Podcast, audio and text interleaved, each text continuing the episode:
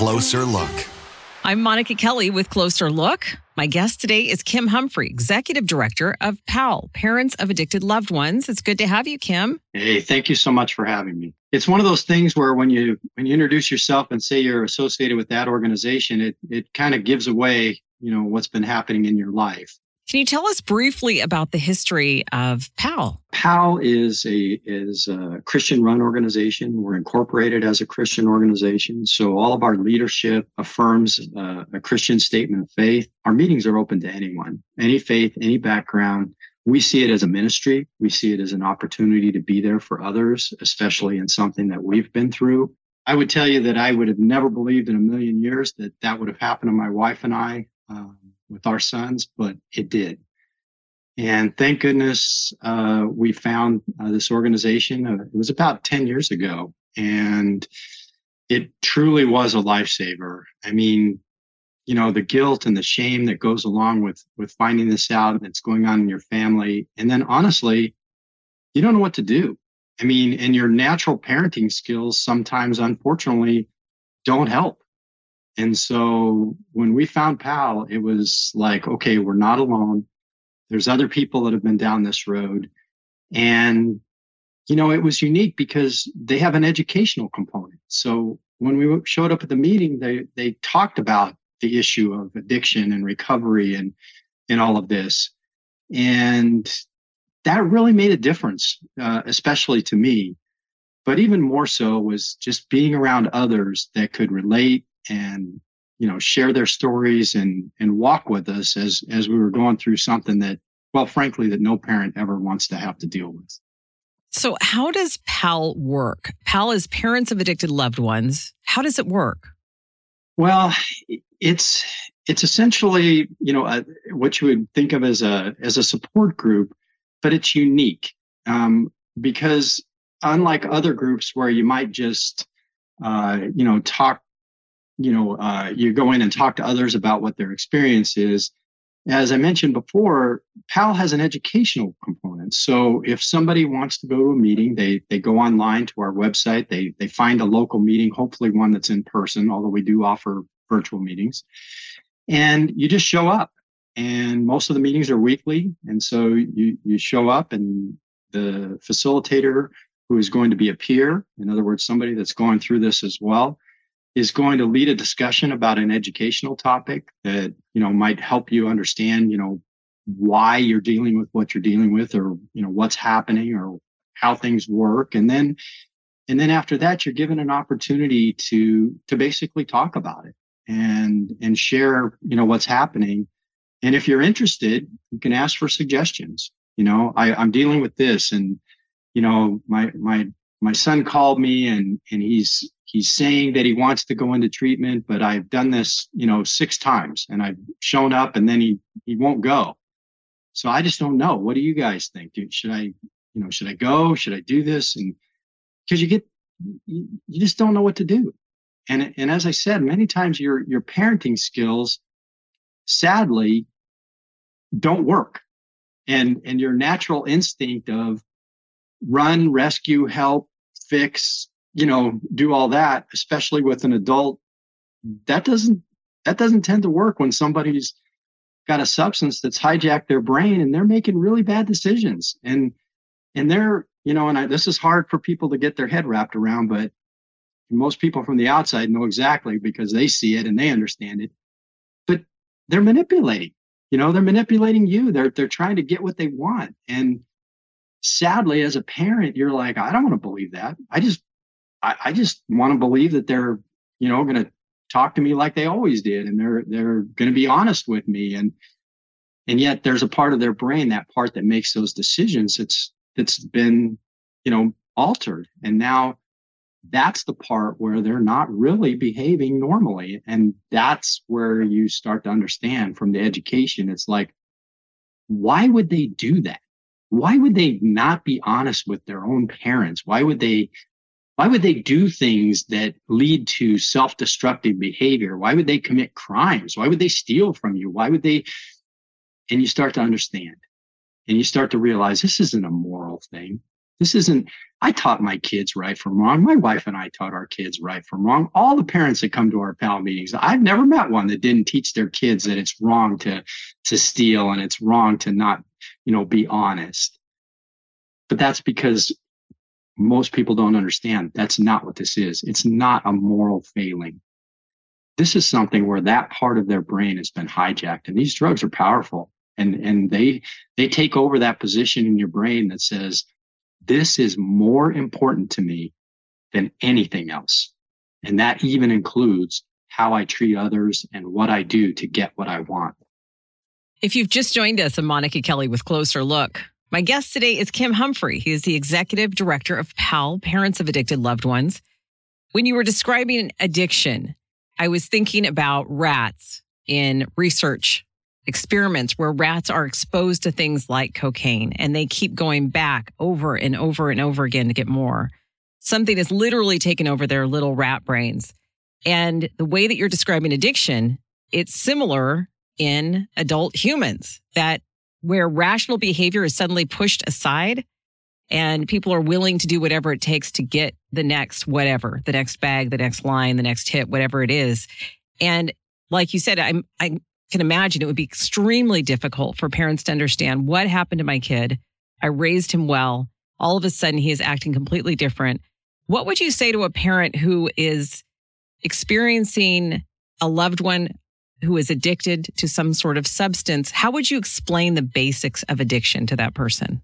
I think the the easiest way to understand it is to realize there's a difference between what you would consider to be addiction or substance use disorder versus say abuse or misuse or or uh, even just um, casual, you know, use of something. People say, "Well, I can have a, a, glass of wine, and I don't, you know, have to have a whole bottle. I don't have to keep drinking. I can, you know, whatever." And they can pick a drug, and they can say, you know, "Well, I can just use this, and it doesn't affect me that way." And I don't start doing those types of things. Well, that's how you start to understand. You know, uh, I've dealt with a number of people, and, and alcohol is a good example you know they they get in trouble you know they they're they're out and they're at a party they're college age you know and they they have too much to drink and they drive and the next thing you know they're being pulled over and they're being arrested and they're being charged with uh you know driving under the influence and you know i was talking to somebody and they tell me this and i and they say you know you know what should i do i don't know what to do and you know i have a previous career in law enforcement so i start explaining you know how the system works and i say listen you know, you just there's consequences to this. And I hope you learned your lesson. And they're like, oh my gosh, I will never, I will never do that again. And uh, they're not saying I will never drink again. They might. But what they're saying is, is that, you know what, I that was I've never had anything happen to me like that. I'm not doing that again. And they don't. Let's just say they they they you know what they pay the consequence for their action and they you know what they they are responsible from that point forward and they don't do that. Okay that's somebody who had an issue. That's somebody who might have had a sum of a problem. That's somebody who might have abused alcohol that day. But here's the difference. Somebody else has the exact same experience and they get pulled over and they get arrested and the officer processes them and does everything and then says okay well we're actually going to be releasing you tonight pending your your court date and all of that. And they put them in a cab and send them home. They get in the cab and they tell the cab driver, or they tell the Uber driver, take me to the first bar that they come to. And they go right back into a bar and they start drinking again. And they get pulled over again the same night. Consequences are no longer something that seem to affect you. In other words, it's got such a grip that even though you had something extremely negative happen, you keep doing it. That's to me the easiest way for somebody to understand. Somebody has gone from maybe use and abuse to where they can't help it anymore. They've got cravings, they've got issues that are going on that are saying to them, no, this is more important than the consequences of my actions. And it's a physiological response to the substance. Exactly. Exactly. And and particularly in today's world with with opioids and and most people are understanding now with all the you know the information that has come out how the opioids in particular affect that that part of your brain that part that makes decisions and so once it's got a hold on that as you said earlier they do things that you don't expect and the easiest way for me to help people understand that is think of it as taking over the number one position in your life so think of it as it's more important than air. So if drugs are more important than air to me, and if I were to say, okay, I take you and I hold you underwater, what would you do to get air? And the answer is, of course, I'd do anything. I, I you know, I need air to live. You're right.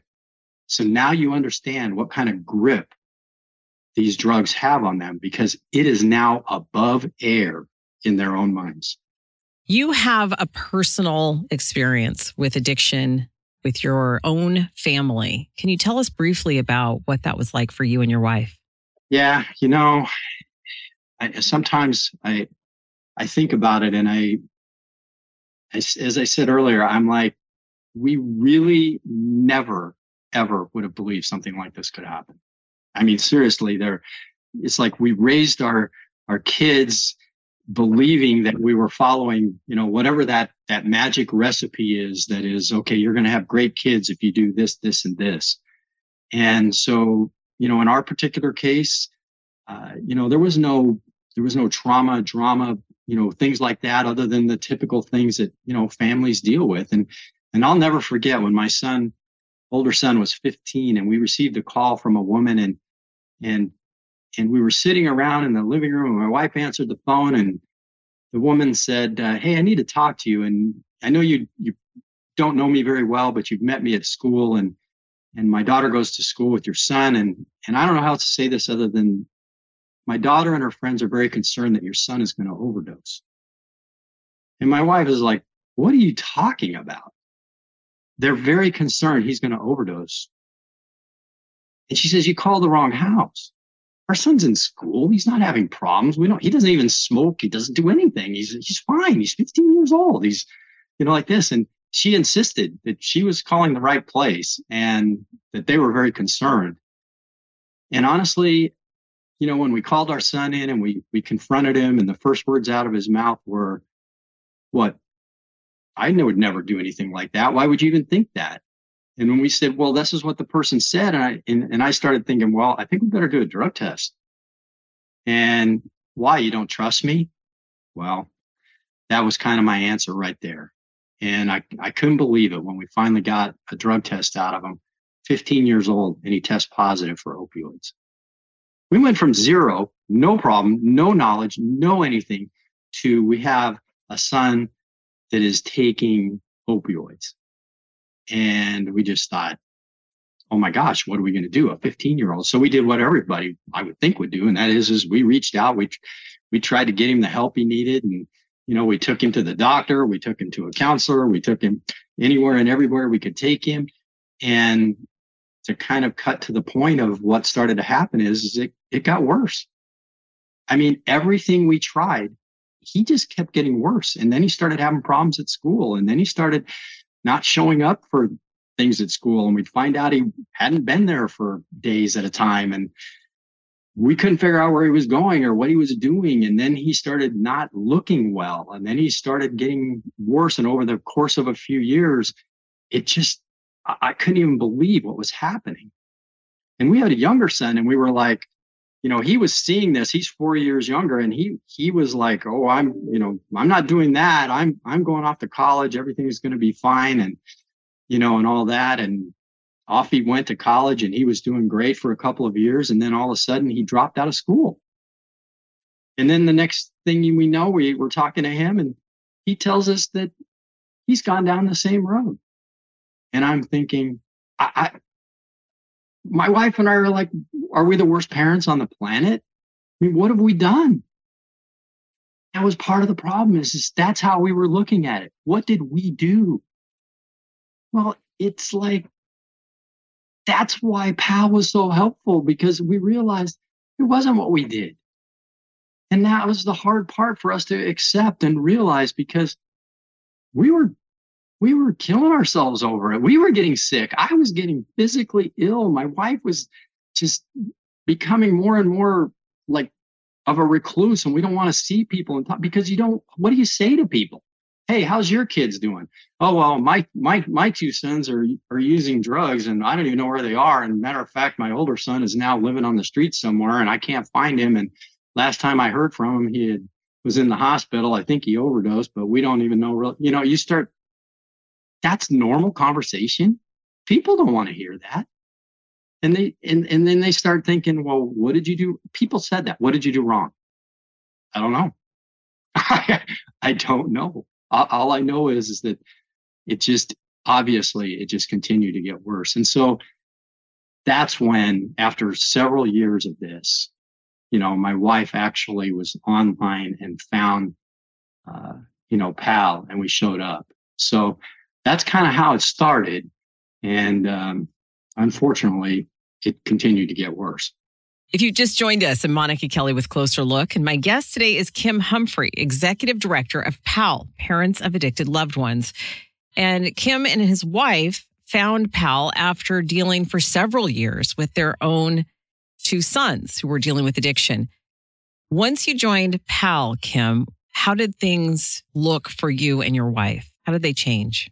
I finally realized that we weren't the only ones dealing with this. And I know that sounds silly because people know how prevalent this issue is, but you know, when you're a parent and you just don't want to believe it. And when we showed up at that meeting the first time, I, I, sat there week after week for like six weeks and I didn't say anything. And my wife, my wife would participate, but I just sat there. And eventually after six weeks of, of listening, the facilitator got around the room to me and he said, did you have something you wanted to say? And I'm like, no. He goes, You kind of look like you have something you want to say No. Well, come on, you know, eh, you've been here for a while. What's what are you thinking about? What's going on? I said, Okay, I'll tell you what I'm thinking about. I've been here for six weeks and I have been waiting for you to tell me how to fix my sons. And you haven't told me that. When are you going to tell me how to do that? He said, Oh, I understand he says, so basically, you're a fix it person. Well, yeah. So, so your goal here is, is you're going to try and figure out how to do what you do best, and that's fix things. And I said, well, of course. As well, here's something I need to share with you and listen very carefully. You can't fix your sons. We could work on you. Would you like to do that? And I'm thinking, me? I don't have the problem. why, why are you, why do you want to work on me? He said, listen, if you can work on changing even your outlook of what you think you can and can't do, he goes, I'm just going to suggest to you that maybe the changes you make might be what leads to them getting the help that they need. But you're not going to be the one that fixes them you need to work on what you do and how you respond to this. And, and I was like, I don't understand, you know? He goes, well, then that's why you need to keep coming because you can do a better job at how you're parenting this because honestly, the world gets turns up upside down in this scenario. And what you think is the right thing to do is probably not and I know this sounds absolutely ridiculous to somebody that that is on the outside looking in and you, and I say this and I I am just saying it as just to be honest. People if if you said there's somebody standing here in front of you that clearly has a problem with drugs and they're literally looking at you and saying, "Would you give me a bunch of cash right now because I really need it?" And you're, of course, everybody else is going, well, what do you think they're going to do with the cash? And you go, well, of course, they're going to buy drugs with it.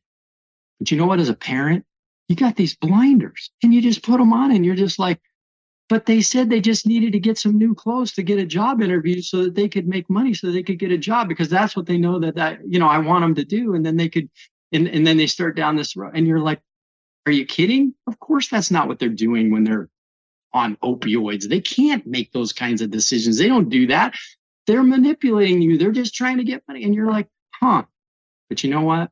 You start to realize, you know, I've got to, I got to change how I'm doing this. I've, I've got to, I got to not react when they call in the middle of the night and they're in some insane scenario. And I got to start responding instead. And that response needs to be well thought out. And and I not I don't need to have these instant answers like, oh my gosh, let me jump out of here and run across town and do whatever it is that you're asking me to do. I need to wait a second here. And that's what we started to learn how to talk to them like an adult, how to be loving and, and kind to them, but learn how to set boundaries, learn how to respond to this in a different way. And that's, you know, what we started to do. And I will tell you that we did start to see changes when we started to make the changes in how we were dealing with them. As you were describing what I know is enabling behavior. So the parent gets the phone call in the middle of the night, mom, dad, I'm in trouble. I just need a couple of bucks to, you know, get away from my bad situation or whatever it is. And as a parent, first of all, you have that sort of high level anxiety. You're worried already all the time about your child. You are so excited to hear from them. Maybe, maybe it's been a while. And so you want to help out, you want to bail them out, whatever you're saying, whatever happens. And you're suggesting instead to pause. And sometimes I think as parents, we think as our children get older that they should be able to make better decisions. But when addiction comes in, all bets are off. I can imagine you and your wife probably stopped doing some of the enabling behavior. What ultimately happened with your sons? Learning to love them in a different way was really the key. And love didn't mean you had to hand them over money. But of course, we could we could pray for them. We could we could be there for recovery and sobriety when they wanted it. But I will tell you that it went downhill, and they started getting involved in criminal behavior, very significant, significant criminal behavior. And you know, in my career in law enforcement, I I was receiving phone calls from people I worked with and one day I got that call and it was from somebody I knew and they said, listen, we've got your sons in custody and it's pretty serious. And I got to tell you, you know, I don't have to put them in jail right now, but I need to know what you want me to do because they're going to be facing some serious consequences. I could technically release them. What do you want me to do? And I said, you know, at this point, I want you to do whatever you think it takes to save their lives. And he said, they need to go to jail. And I'm like, oh, okay. Well, they did. And let's just say that it got worse. There were multiple relapses, multiple overdoses that where they survived these things and they were in the hospital over and over again. And it was just like, it was unbelievable. And after almost 10 years with our older son, we had finally come to the point where we realized we were not going to be the solution to this. And we had to, we had to have a life. And we had finally decided on a Christmas that we were going to go out of town and we, we were, we were ready to travel. And the next thing you know, our, our, uh, our phone rings. And by the way, this had happened just a year before, same exact scenario.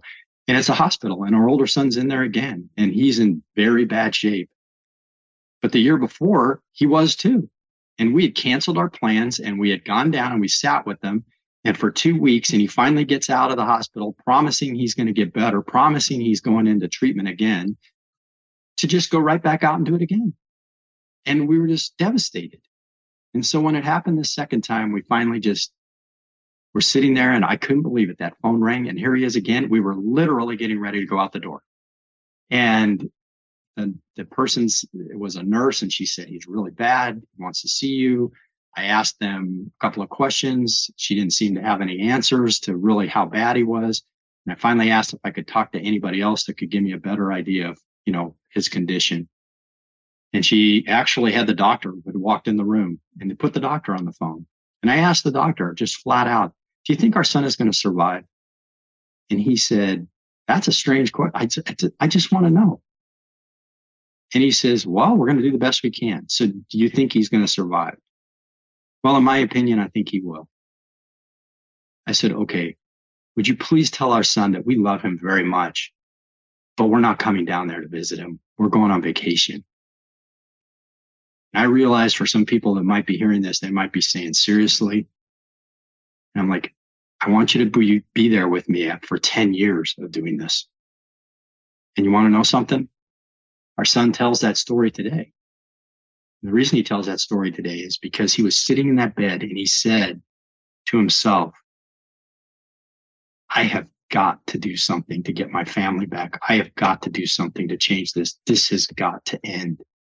And he said he looked up out of that bed and he said, God, you're the only one that can do this. I cannot do this. And a few days later, he was checked out of that place, checked himself into a treatment program again, spent 30 days there, contacted another treatment program that was a long term one, had his own transportation set up, got himself into that program, spent almost a year there. In the process of that, he tracked down his brother and he spent about three months trying to find him. And he finally got a hold of him, got him to come in, got him to go into treatment. They paid the price for some things that they had done. They had to deal with the, the criminal issues and all that other stuff.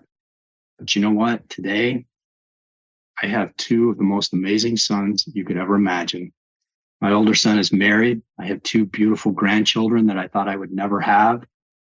And they have almost nine years of, of sobriety and recovery. My younger son is an IT professional. They both own their own homes. They were all just over here, you know, over over the weekend, and we just had a wonderful time. But that was years and years before we ever saw that coming. And so it's just it's truly a, an amazing thing. And I cannot help but say, you know what, my dreams for what my sons would be are changed because now, you know what really matters? They're loving, they're kind, they're giving. And why are they that way? Because of what they went through.